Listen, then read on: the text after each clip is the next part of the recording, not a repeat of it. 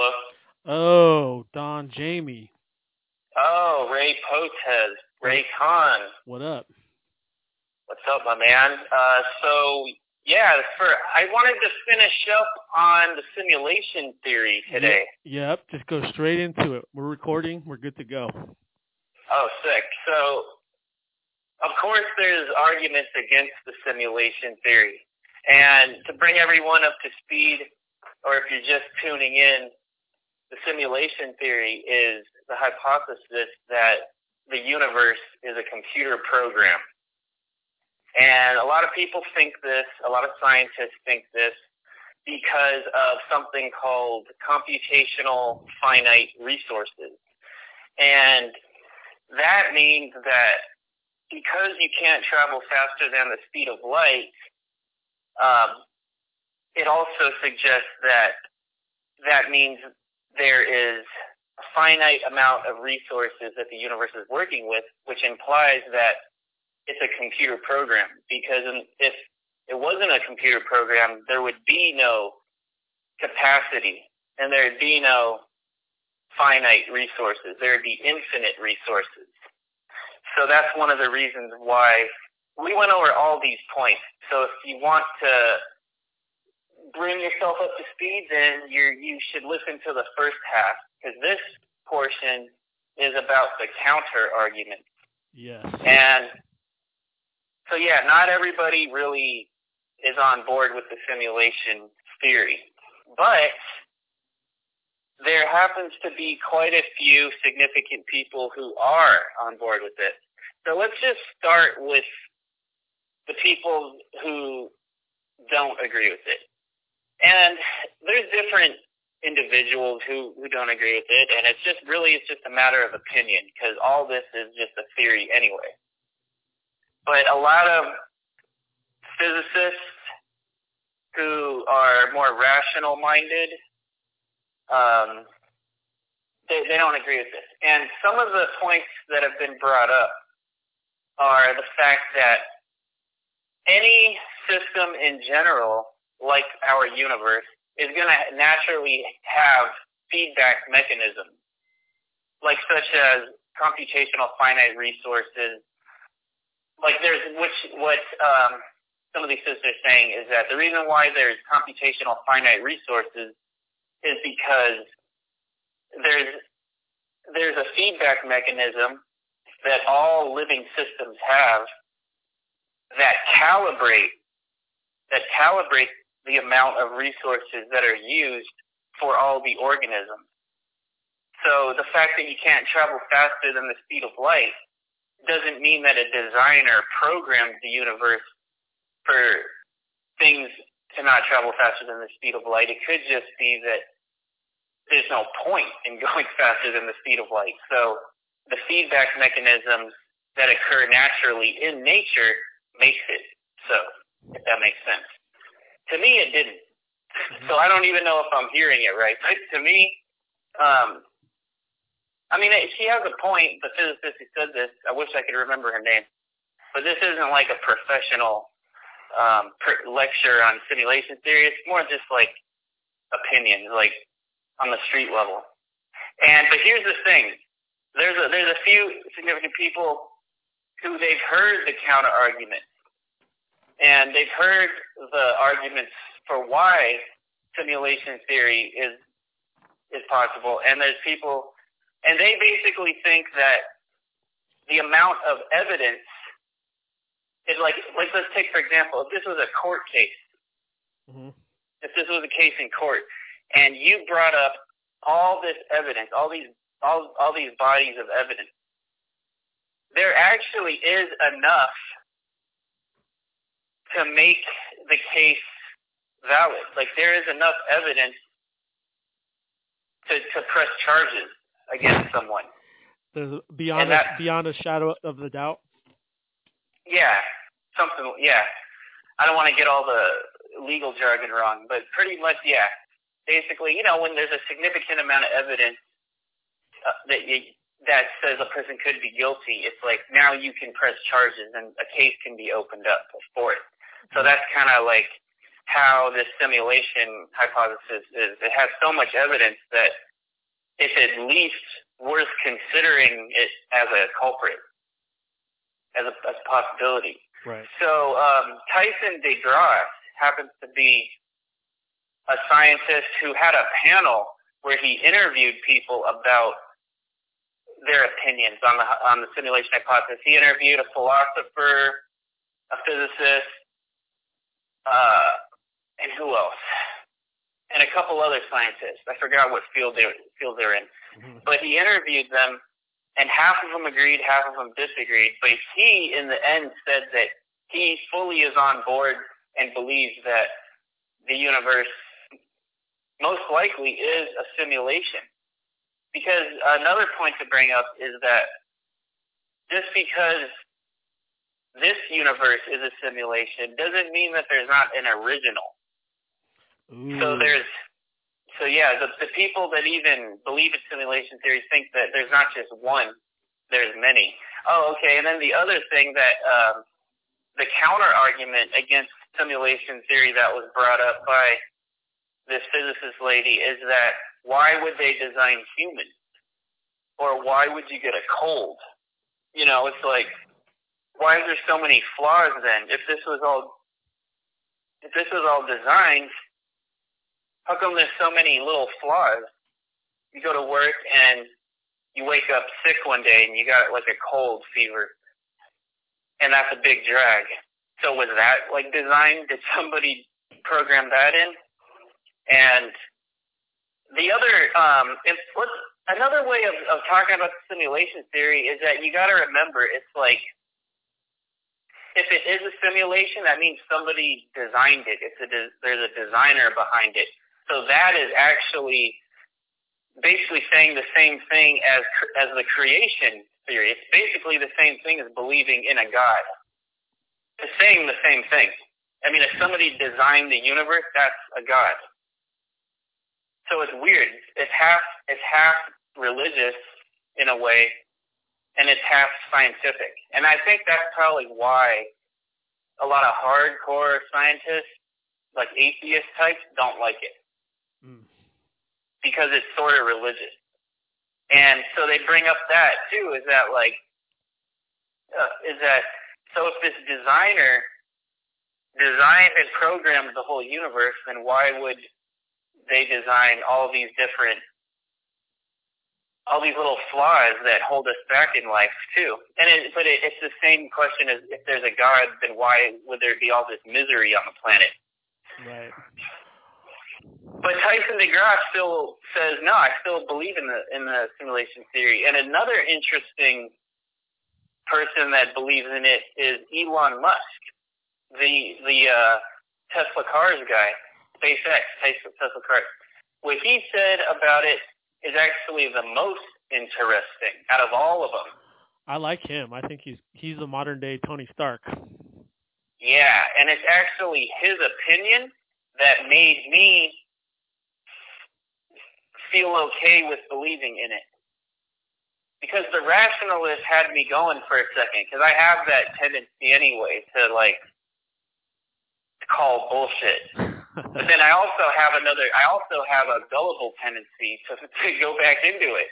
And so okay. I'm, I'm like two of the, I'm like both, you know? So what Elon Musk said when he was asked by a virtual reality student at a conference, this virtual reality student asked him, he said, what is your thoughts on the simulation theory given the current state of virtual reality today? Because he uses the Oculus Rift for his email and for his messages and for video games, and he uses it. Wow. And it has, yeah, and it has become his his standard operating system for the most part. I mean, I don't know if he, he didn't go into a lot of detail about, I'm sure he doesn't print Word documents on that, but like what he was basically saying is, what is your thoughts on the simulation theory and and virtual reality?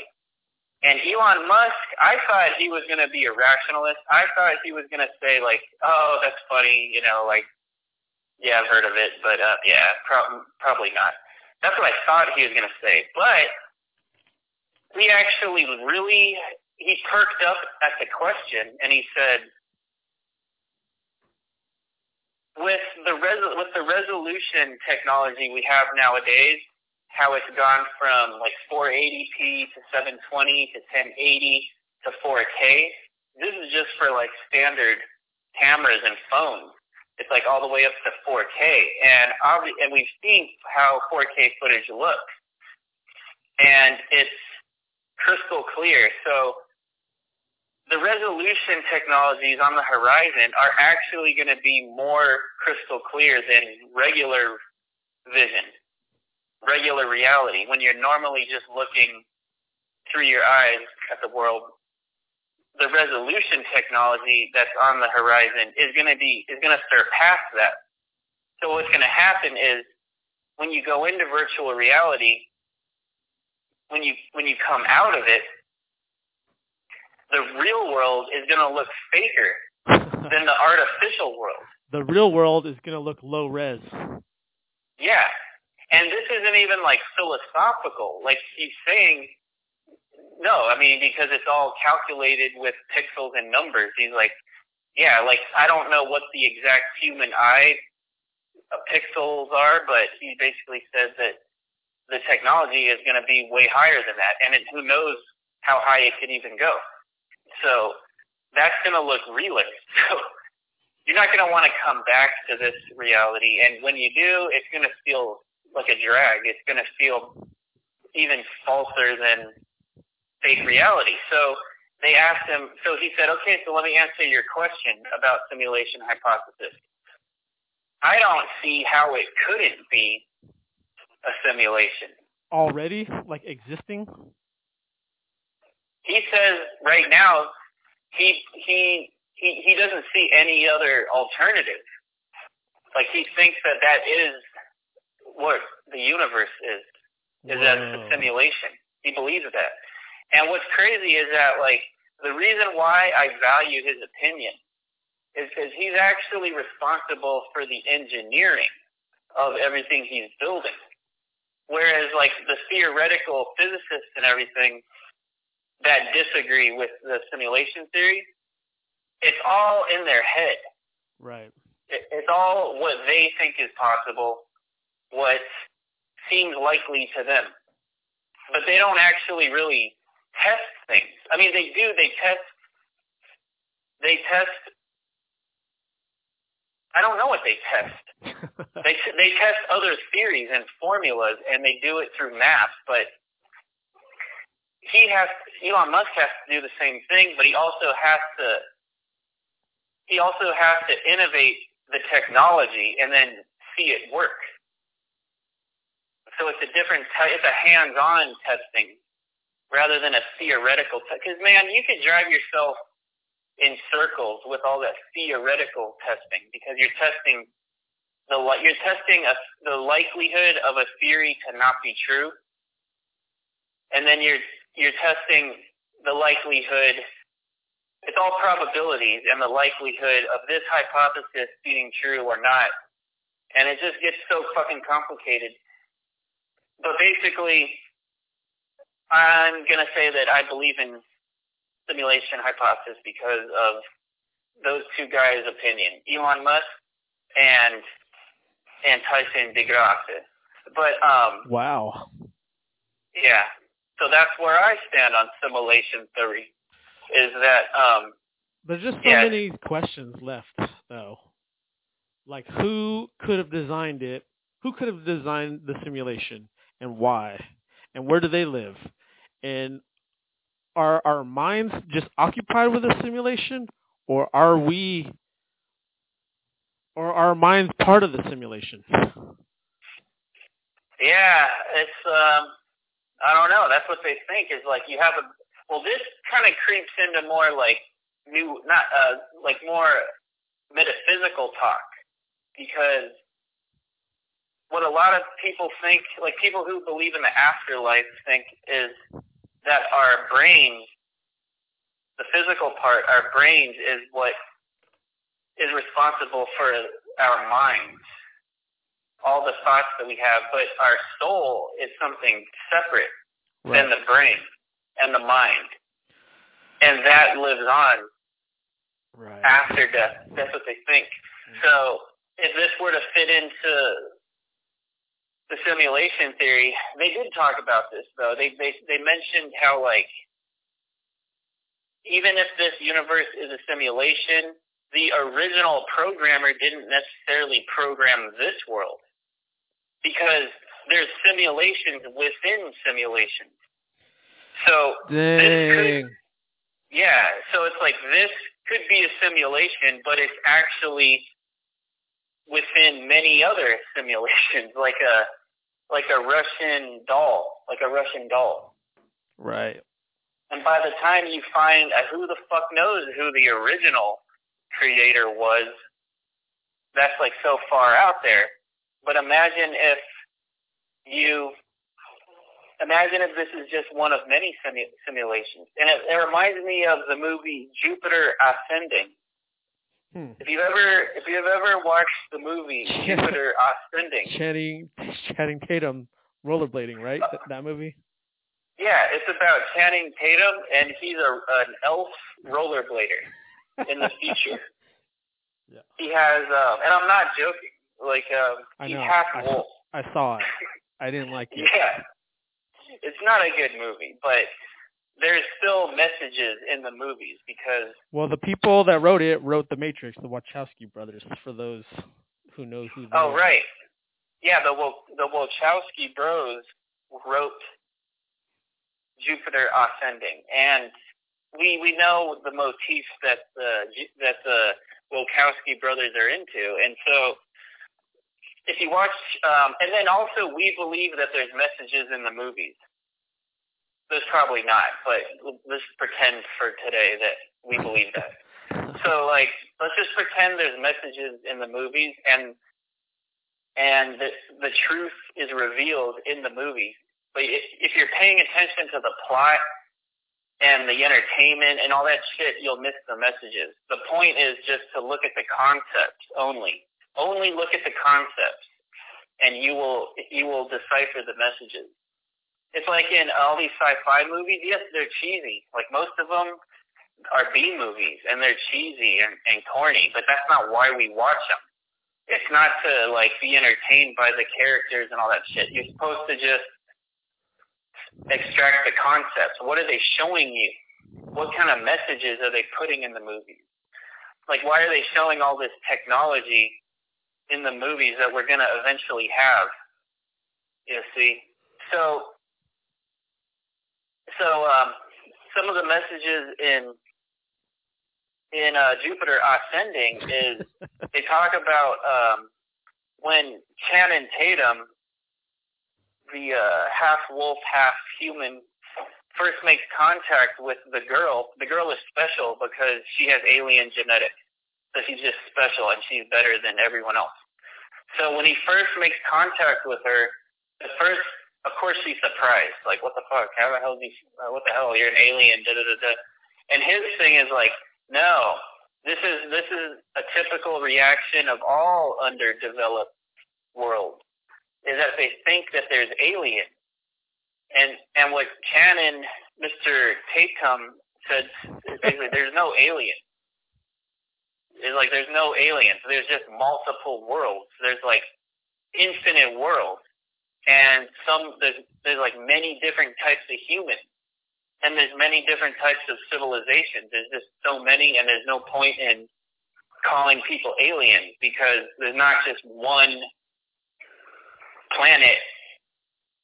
Alien would only make sense if there's like one planet, and then this suddenly there's another planet, there's like one more planet that invades that planet, so there's only two planets and one invades the other, so one of them has to be the alien. But it's not like that. There's just many different, everyone's different. So he tells her that, like, he's he's amazed that, like, um that that's how she thinks, you know. Mm-hmm. And and you'll see this concept of the breakaway civilization in a lot of movies. How there was already, like, this other civilization with technology and drama and politics somewhere else in the universe. And they're not aliens, so they're just other types of humans that are more technologically advanced. So the breakaway civilization, so what we're saying here is that possibly the original simulation that spawned this one is a breakaway civilization. They, higher, they created it for what reason?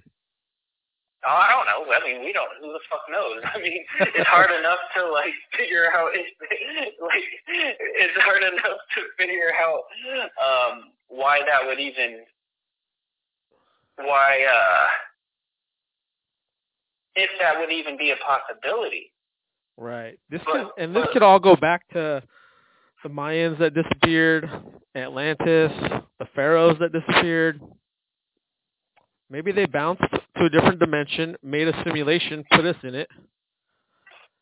Yeah, I oh, okay, I can come up with a possible theory yeah. of why, and that's just to contain and to siphon energy, which is the typical conspiracy way of looking at things. Yeah. But it is a it is a realistic and practical reason. People, energy is the one commodity that all living things, no matter what, absolutely need. Right. So it's like, if they can quarantine planet Earth and keep everybody stupid from discovering the truth, and they keep us in our myopic states that we live in, they can then use this planet as an energy source to feed and fuel their empire. Right. And it sounds ridiculous, but that's why you got to have an open mind. Everything sounds ridiculous when you first hear it. Everything sounds ridiculous when you very first hear it, but once you once you hear once you hear more information and it's explained in a logical, orderly fashion where you can follow the reasoning, a lot of things aren't as crazy as they first sound at face value. Because if you look at the way, look how complicated governments here on Earth work. They they do this all the time to like put together these weird trade deals, and it's like so they could have leverage on resources over another country's economy, and it's it's it's so technical that whatever is in the minds of these other breakaway civilizations, who are probably made up of about one percent of the population that's a lot smarter than the rest of the people. We don't know. They're so like far ahead and advanced that we just, it's hard to say why they would have created this quarantine. Um, hmm. Yeah, so, so yeah, I do believe that because the law of attraction works, mm-hmm. that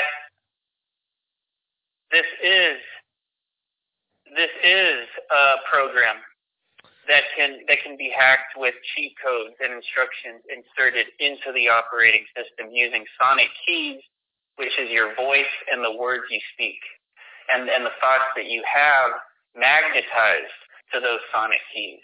And that's how magic works, too. So, so that's my a, belief. This is a new twist. A new twist. I, to, a new twist to the plot.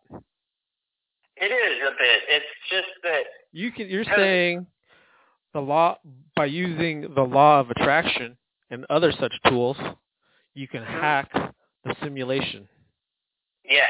To your advantage. Yes. You can add new abilities and you can remove unwanted programs. And you can insert instructions and cheat codes. Much like Neo when he's jacked into the Matrix. Precisely. And it also goes to show even just technology itself. I think Steve Jobs is the one who said it, where he says, my favorite part about technology is that you can push, you can push reality in one way and something pops out the other side. Mm-hmm. So this is obviously some kind of operating system that we're tinkering around with, and we're finding all these workarounds. Because we didn't know about microwaves uh, in the ancient, in the ancient, like in the eighteen hundreds, we didn't know about microwaves. And then as soon as, as soon as we learned about it, now we can turn on. Now we have Wi-Fi technology that you can't see, but it's this invisible force that we work with, and it lets us control things from a distance.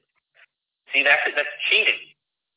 It's like you're finding you're, that's that's cheating in itself. Hmm.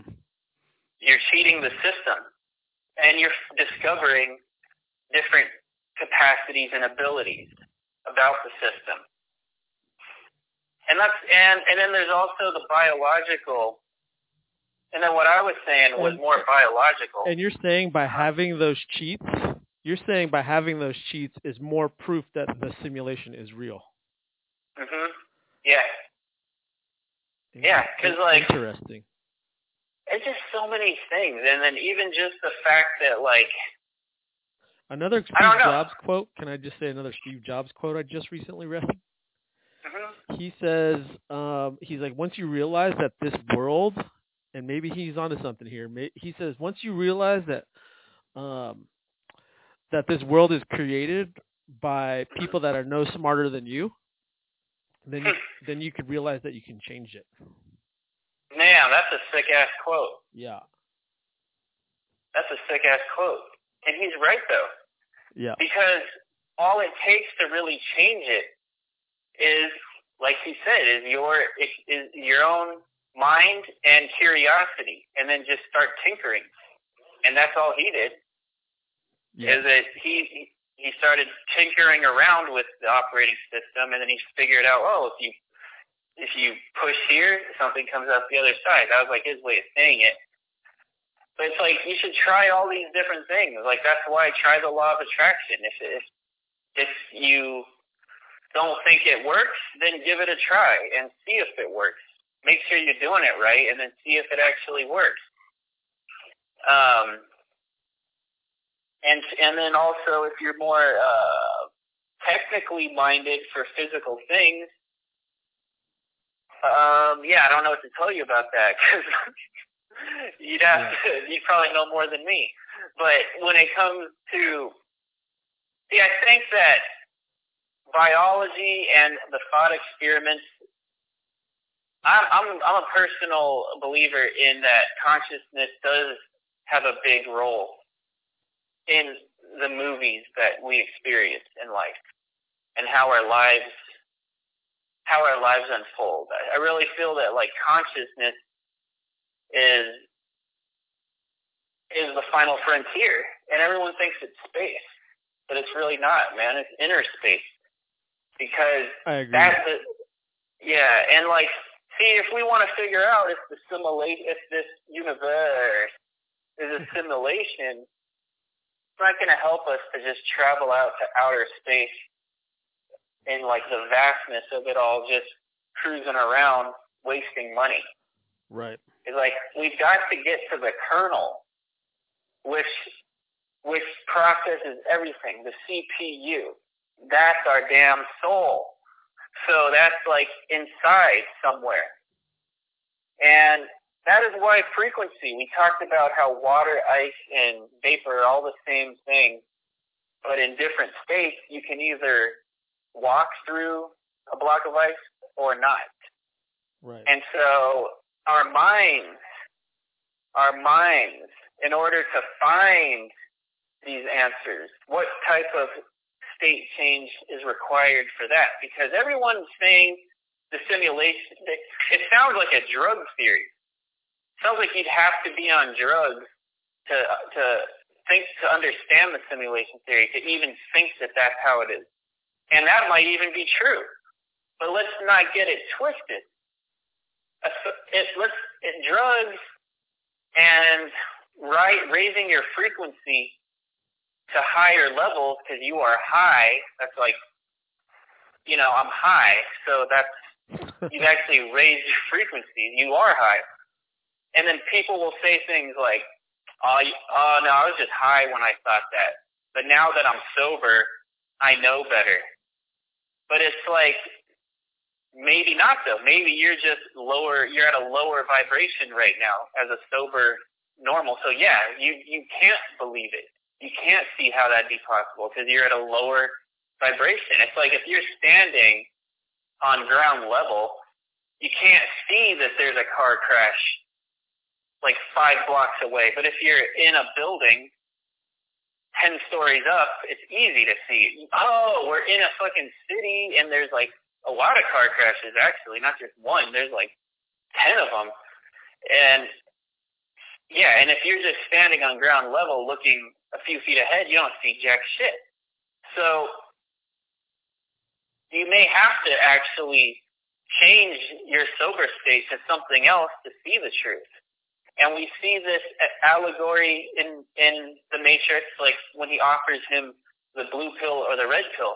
See, you can't fucking see the truth. You can't, you can't be taken to the, you can't be told the story without taking a pill first. So Neo had to obviously, he could, it wasn't just like, get over here. I'm going to tell you about, I'm going to tell you the fucking truth. Here it is. It's like he had to alter his mind first. Okay, and then we look at the same um, Alice in Wonderland. Doesn't she drink something that the Mad Hatter gave her at the tea party? I thought she ate some mushrooms or something. Mushrooms. I don't know, though. Didn't she smoke out, too, with a caterpillar? I don't remember. All these things. Are, basically, it's implied that she alters her consciousness. Right. And and we see the same motif in in uh, several other movies, such as...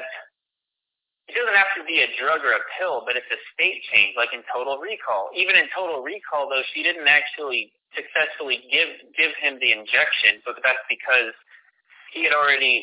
That has to do with the plot. But you see that in order but to... But we don't know. We don't know. Maybe the whole yeah, thing... We, yeah, we don't know. Maybe the whole thing was a dream. Yeah, and that's... Yeah. That's so, what's cool about that movie. Is like, did he take the full injection? Or did he not, yeah. you know? Yeah, yeah. And um, so, yeah, it's just the simulation theory is cool. And if you like it, I recommend that you research it more. I need more answers. We're going to get more questions before we get answers. But that's, that's okay, because... Even the questions help. Even the better questions are sometimes better than the answers. True. Sometimes the batch of questions is the answer. Yep. So yeah, just that's probably um, not the last that we'll talk about simulation theory, but that's just the overall summary of it. Sweet, Jamie. Yeah. All right, man. So join join us again for another talk about about just mind grenade topics, and M- you will mind, be blown. Mind battalion. Yes, our battalion of of bomb squad mental artillery to ignite yourself. You know what? I want to, if people really are listening, I want to invite them to be on the show as well. Um, I put my email down on the website, on this, on the um, podcast page. So if you want to be on the call, email me. Yes, feel free to call in. We'll, and we'll, invite, we'll invite you to be on it because we just, this is just what we do. We talk about stuff. Yeah. Anyways, thanks for listening. And, uh, we'll see you next time. All right. That was great, Ray. I'll see everyone Thanks. Later. Thanks, Jamie. Bye.